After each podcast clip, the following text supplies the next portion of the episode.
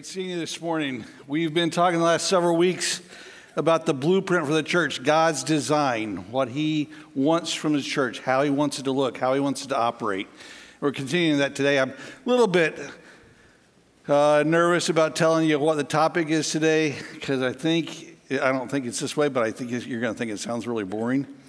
And I don't want you. I don't want your eyes glazing over and you checking out. It's like a, it's a little bit like history class uh, for some people. You know, I, lo- I loved history, but I know for some people it's like, oh no, history. And, and, and, and but although one time I had a class with a guy who, um, he was just real not, not very energetic. And he, his first name was Bob, and he became known to, to the students as a number of other names, like Boring Bob and Bullet Bob. They called him sarcastically because he wasn't very fast. And um, uh, I'm just hoping the day you leave here without giving me nicknames. And uh, so we're going to try to do that. You've probably already done that. But anyway, uh, more importantly, this topic isn't boring, it's good stuff. It impacts all of us. We're talking about church leadership. And we're up to chapter three, where he lays out what the leadership of the church should look like. It's important because it's so easy to mess up. And it can be messed up in a lot of different ways. Probably a lot of us know stories where church leadership got messed up. You know, some story about a, abuse of authority or, or moral failure. A number of years ago now, I made a call down to Nashville to, to order some teaching materials. And as I'm talking to the salesman, um, we're going back and forth talking about inf- giving him information. And, and, and all of a sudden, I realize he tells me his name, and I realize this is a guy I grew up with. It's weird. And so we started talking just about you know the old times and, and, and how our families are doing. I asked him, How's your dad doing? His dad was actually my dad's assistant pastor for a number of years. And, um, um, and, and he, he, stopped for a second. He said, Oh, Tim, he goes, uh, Got to tell you, my dad, uh, the phrase he used, shipwrecked my, his faith. And he's, he left the ministry. He left my mom. He's, you know, he's just out there. And I said, that's so sad. Sad to hear that. Sad to see someone who had been actively pursuing God and pursuing serving Him and end up in that situation. We can mess up church leadership in a lot of ways. Sometimes people hear church leadership and they start thinking hierarchy, all these different titles and different levels. They think about a bunch of guys meeting behind closed doors and making all kinds of rules and regulations, and nobody's quite sure why those rules exist. It's a little, little clandestine, and it all gets very complicated. Well, that's not the way the scripture presents it. It's pretty simple, actually. It's something that we should all care about because it impacts every church and it impacts all of our lives. It's like the old saying everything rises and falls on leadership. That's certainly true in the church. So, if we want the church to be what it should be, leadership is key. And on top of that, I think there's also a reason for us to be interested in this today we should care about it because whether or not we're actually serving in a leadership role, a lot of what he says to leaders here should apply to, to, to many of us. So I want to take a look. 1 Timothy 3, verse 1, he says this It is a trustworthy statement. If man, any man dis, aspires to the office of overseer, it is a fine work he desires to do. An overseer then must be above reproach the husband of one wife, temperate, prudent, respectable, hospitable, able to teach, not addicted to wine or pugnacious, but gentle, peaceable, free from the love of money. He must be one who manages his own household well, keeping his children under control with all dignity. But if a man does not know how to manage his, his own household, how will he take care of the church of God? And not a new convert, so he will not become conceited and fall into the condemnation incurred by the devil. And he must have a good reputation with those outside the church, so that he will not fall into reproach and the snare of the devil. So he starts here in verse 1 talking about overseers. The overseers, sometimes as we look in, in, in Scripture, they're called elders, sometimes pastors, they're just, it's just stressing different functions, different responsibilities in this leadership role. You know, here at Grace, we have our we have pastors, and then we have a, also a group of men from our congregation who serve as elders, and they have the general oversight of the, the spiritual direction of our church, and and uh, and uh, we appreciate their faithfulness in serving that area and keeping an eye on things and helping us to do the ministry here at Grace. These overseers, these elders, we're told that by by by Paul that it's a trustworthy statement it's absolutely true. You can count on this. You can take it to the bank. If any man aspires to the office of overseer, it's a fine work. See, leaders, they have to have a desire for it. If they, if they aspire for it, they have this, this objective that they want this. They have to have a desire. I was told before I uh, ever entered the ministry that if there's something else you can do and be happy in doing that, you should go do that, whatever it is. And, and the longer I do ministry, the more I can totally see that. I've seen people who are leading in churches and they're not satisfied, and it's not a pretty picture. But when it's the one thing that you believe that God has for you, when you're convinced that doing this is the, His plan for you, and you pursue it, then the Apostle Paul says it's a fine work. It's a fine work. You notice it doesn't say it's an easy work, and it doesn't say it's fun work. It can be at times, but it's not always. Having been around this role all my life and doing it myself now for 30 years, it's not always that way. It's not supposed to be. We've got young men here at Grace who are looking at going into the ministry and getting training for it. That's great. What you guys have got to understand and know is it can be tough sometimes. But what keeps you going in leadership and keep, is keeping your eye on what makes this work fine, because it is. There's nothing like it. It's, fine, it's high quality, it's first class work, and it's fine for a lot of reasons. I mean, think about it. You get to spend your life serving God. Your whole focus is serving Him. You can't get better than that. You know, be like a kid dreaming his entire life that someday he could be a, a major league baseball player. You know, and he, he gets, and he finally, he goes through all the process and all the training, and all the discipline of getting to that point. And he gets to that level, and it's just like, this is his, this is his dream. Well, there's no dream as fulfilling as serving the living God. And then on top of that, some of us get paid to do it. It's crazy, right? I mean, this is, it's a fine work. It's fine because you're serving Him. There's nothing compared to it. And, and then beyond that, you get to set direction for His church.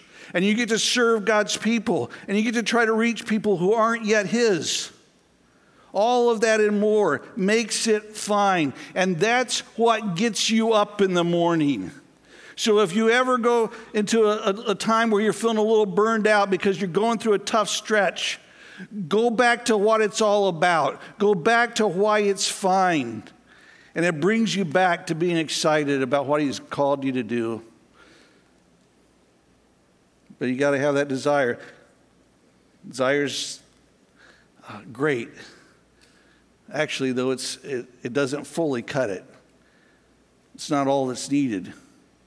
You also have to have the requirements. You got to meet those, and those requirements are extremely demanding. Think about what he says here. He starts with the overall requirement above reproach. Above reproach. In every area and every aspect of your life, above reproach. Now, that's pretty demanding, right? Think about all that that says. We know it can't say that leaders are sinless. It can't say that they don't make mistakes. I mean, nobody could lead if that was the case. But if you step back and take a look at the big picture of their lives, what it should say to us is their lives are marked by having such high character that no accusation is going to be accepted without proof.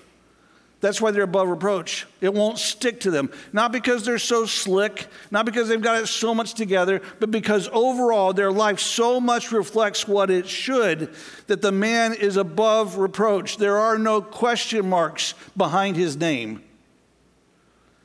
He's someone who's honest. He's someone who can be trusted. He's someone who radiates Christ. He's someone who loves people. He's someone who keeps his word. He doesn't use others. He's thoughtful. He's consistent. He's above reproach. That's a huge first requirement. I almost feel like today that the pendulum has swung the other direction. You know, a lot of times as leaders say, we, we want to connect with people, so we want to point out, you know, that we're like everybody else, we're like sinners like everyone else, and, and, and we know all that's true. Nobody needs to act like they've, that, that they've got it all together.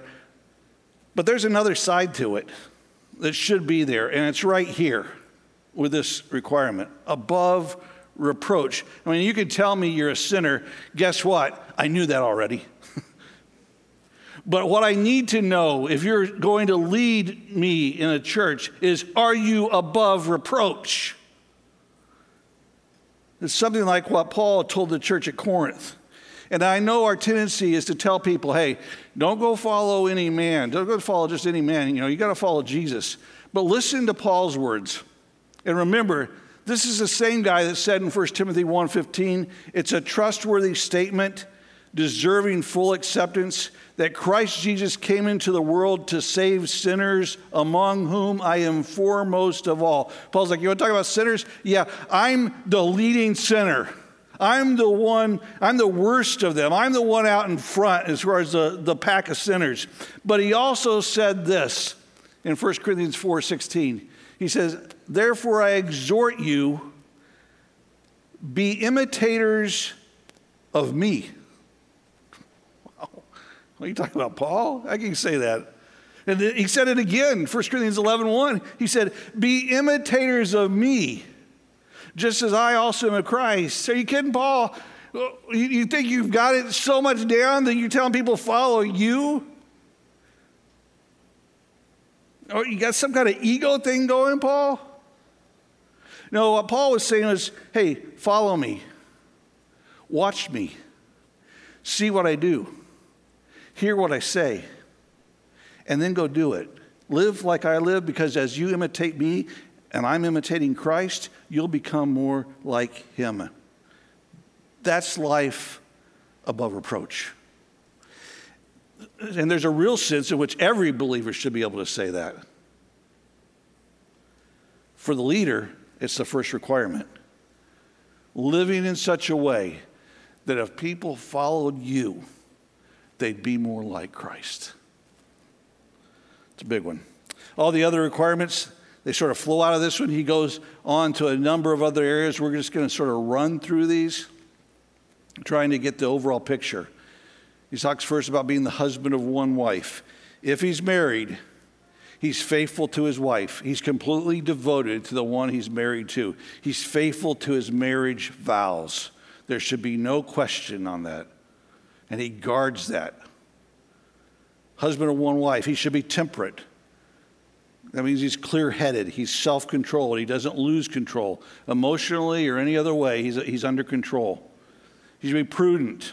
Real leaders have some sense about them. They make good, wise decisions in their lives and as they lead the church. He should be respectable. They live their lives in a way that deserves to be respected. People tend to look at them with some level of respect. He should be hospitable as it was expected as we look at the New Testament from all Christians, but especially in the life of a leader. They should show kindness and care to those who are in need. And typically in that time, there was a lot of need. There were believers who were, uh, who were on the move a lot, some of them because of persecution, some of them because of ministry, and they were moving and, and having to be on the road, and they needed someone to take them in. All Christians were involved in taking them in. Believers, especially leaders, had to take that responsibility on. You should be able to teach. This is where a leader should have some skill. They need to have the ability to teach God's word. The most important thing that a pastor does in a week is prepare himself and prepare the message that he's going to bring from God's word. More important than any meeting, more important than any administrative decision he's making, it's getting ready to teach God's word. It's a privilege.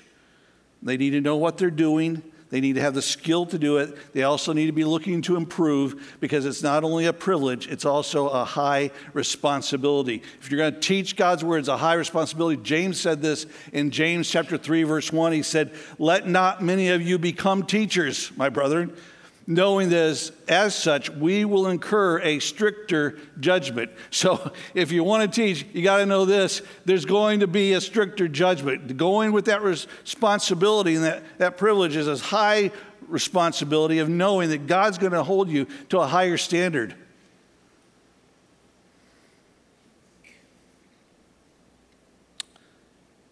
Paul says these leaders should not be addicted to wine because the last thing you need leading a church is a man who's controlled by some substance. Not pugnacious. I love that word, pugnacious. You know, what, what the world's that talking about? It's not a guy who's aggressive and wants to fight. You know, not a guy looking for an argument. You, know, you see people like that, you know, just constantly looking for something to argue about and fight about. God's leader should not be that way. In fact, he should be just the opposite gentle and peaceable. Gentle and peaceable. He's not talking about being a pushover. He's not talking about being weak. He's talking about not going out looking for a fight, but taking the, whatever power you have and bringing it under control. Free from the love of money. Not a, he should be a greedy person, not about how he profits financially from it. That's not where his heart and his mind is.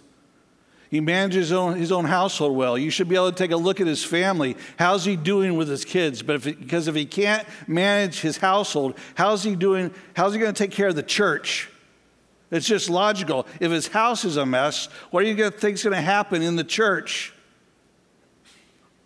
Paul says in verse 6 that he shouldn't be a new convert. Literally in the Greek, it says he shouldn't be newly planted because you don't know how grounded a newly planted guy is. And if his roots aren't established in the truth, he can become conceited. You don't do that to the church, and you don't want to do that to him. Let him grow in the faith first. So don't be reaching in and grabbing somebody immediately for leadership when they come to Christ. Let them grow in their faith.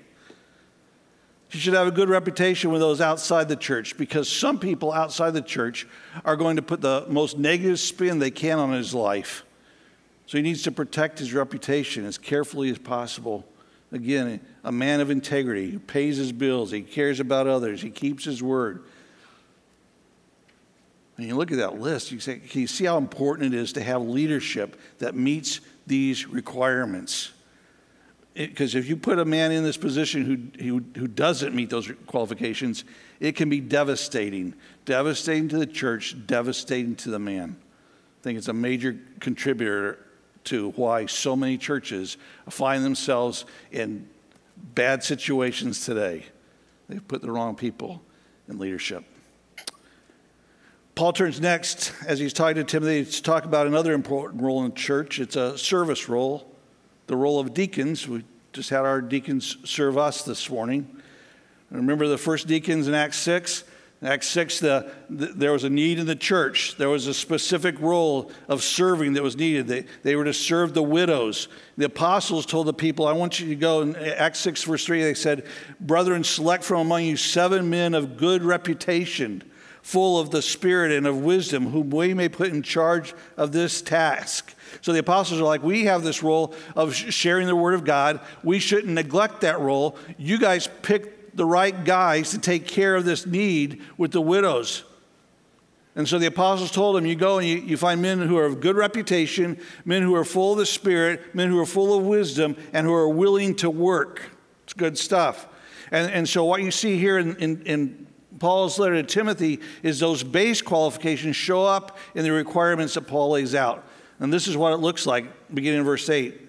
It says, Deacons likewise must be men of dignity not double tongued or addicted to much wine or fond of sordid gain, but holding to the mystery of the faith with a clear conscience. These men must also first be tested, then let them serve as deacons if they are beyond reproach. Women must likewise be dignified, not malicious gossips, but temperate, faithful in all things. Deacons must be husbands of only one wife, and good managers of their children and their own households.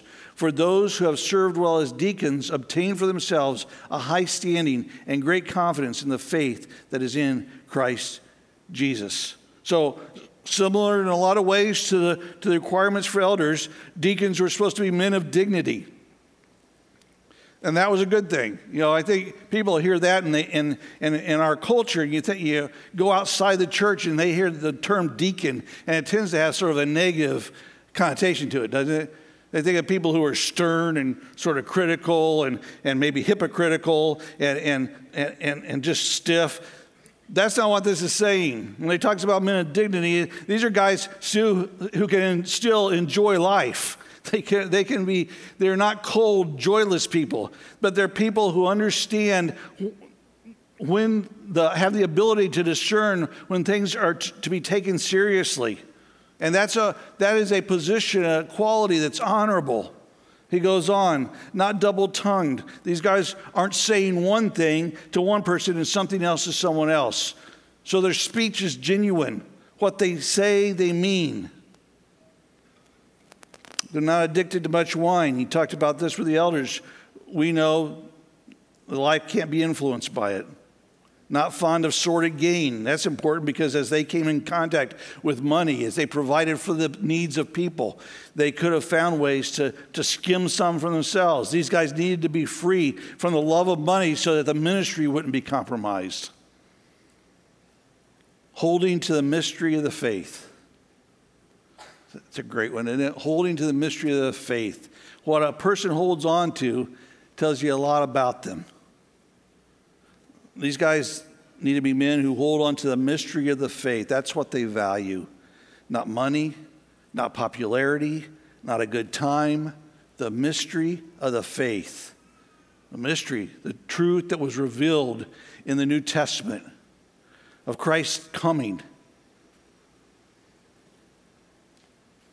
of Him living on this earth, living a sinless life offering himself on the cross, paying for the penalty, the penalty for our sin, paying the penalty for the sins not only of Jews but of Gentiles as well. People didn't see that coming. People didn't see salvation coming as a free gift. It was a mystery. It was revealed in the, further in the New Testament so people could understand that God was offering this to them freely by faith, apart from the law. People didn't see it coming that what he then offered to us was that he, when we turn to him by faith, he would come to live in us, the indwelling Christ. People didn't see that coming as a mystery. And what these guys, these deacons, are, are, are known for is that they hold to this is what's important to them. This is what they hang on to. The mystery of the faith that Jesus would love all of us he would love all of us freely, and that He would come to live in us and fill us for all eternity. These are things they hold on to. They do it with a clear conscience, with a life that reflects the faith that they believe in. So, again, they're not hypocritical in any way. They have to be, first be tested, a lot like the elders, not being new converts. These guys have to be tested, shown through time and experience their genuineness and beyond reproach again. There's no stain in their lives, no accusation that can legitimately stick. And then Paul jumps to the ladies for just a minute. These women who serve, like their male counterparts, they're to be dignified, so they carry a quality about them. They know what's important in life and what to live for. They're not malicious gossips, so they have to be able to control their tongues and their talk. They're temperate, they're sober in their judgment. They're faithful in all things, absolutely trustworthy. That's what the ladies need to be. And he jumps back to the men, husbands of one wife, faithful to them not only in actions, but also in thought. Good managers of their children and their own households. So the deacon's kids have to be under control just like the pastor's kids, okay? For those who have served well, those who serve well as deacons, They attain high standing, not to, to fuel their pride, but they gain respect and great confidence in the faith that's in Christ Jesus. Their service and their example bring confidence and assurance to themselves and to other believers. It's so different than what those outside the church may view, the way they may view deacons. It's not negative at all. These guys, their lives build others up. That's those who lead the church. That's the requirements needed to lead a church. Every church needs good leaders. Our church needs good leaders. And what I challenge you, all of us to, is to whether we're, we are actually placed in a leadership position at this time or not, to make sure our lives are as ready as possible to lead if the opportunity ever comes, so that we can step up and make sure we're usable for God to see as many people as possible come to Him, be built up in their faith. If you're already in a leadership position, my encouragement to you is to make sure you evaluate, that we evaluate whether or not our lives are continuing to match up. Because it's possible for things to change. Where we were once qualified to lead, it's possible for us to disqualify ourselves by the decisions we make and the lives we lead. For the sake of our church, and more importantly, for the sake of the name of the Christ, be the leader you're called to be. There's nothing greater than leading God's church. There's nothing more fulfilling than being a part of what He's doing in this world. Let's be sure we don't miss a beat in being who we need to be to grow His kingdom. Our church needs good leaders. You say, "Well, you know, I'm not, I'm not, not been asked to lead." Well, what I'm asking you to do is step up and serve as you prove yourself in service, there may be opportunities for leadership. Step up and serve. We're going we're gonna need that in the months ahead, right? When we open Tiffin up, there's gonna be, we're going to need people there serving. We're going to need more people here serving. Step up and serve. It's part of the, the process of becoming someone who can lead in the church is you've proven yourself through service. So step up and serve. Give yourself the opportunity. Give the church the opportunity to, to use your abilities and your skills and your, and your commitment. See what God can do through you. We're, We've got a, a great opportunity ahead of us. Let's make it happen. Paul says this leadership thing, it's a fine work. There's nothing like serving the living God. So if you're here and you're not involved, but Grace is your church home, my encouragement is get, find someplace. Take the serve class. Step up. Find a place. See what God does through you and see what God does for our church through your ministry. Let's stand and we'll pray.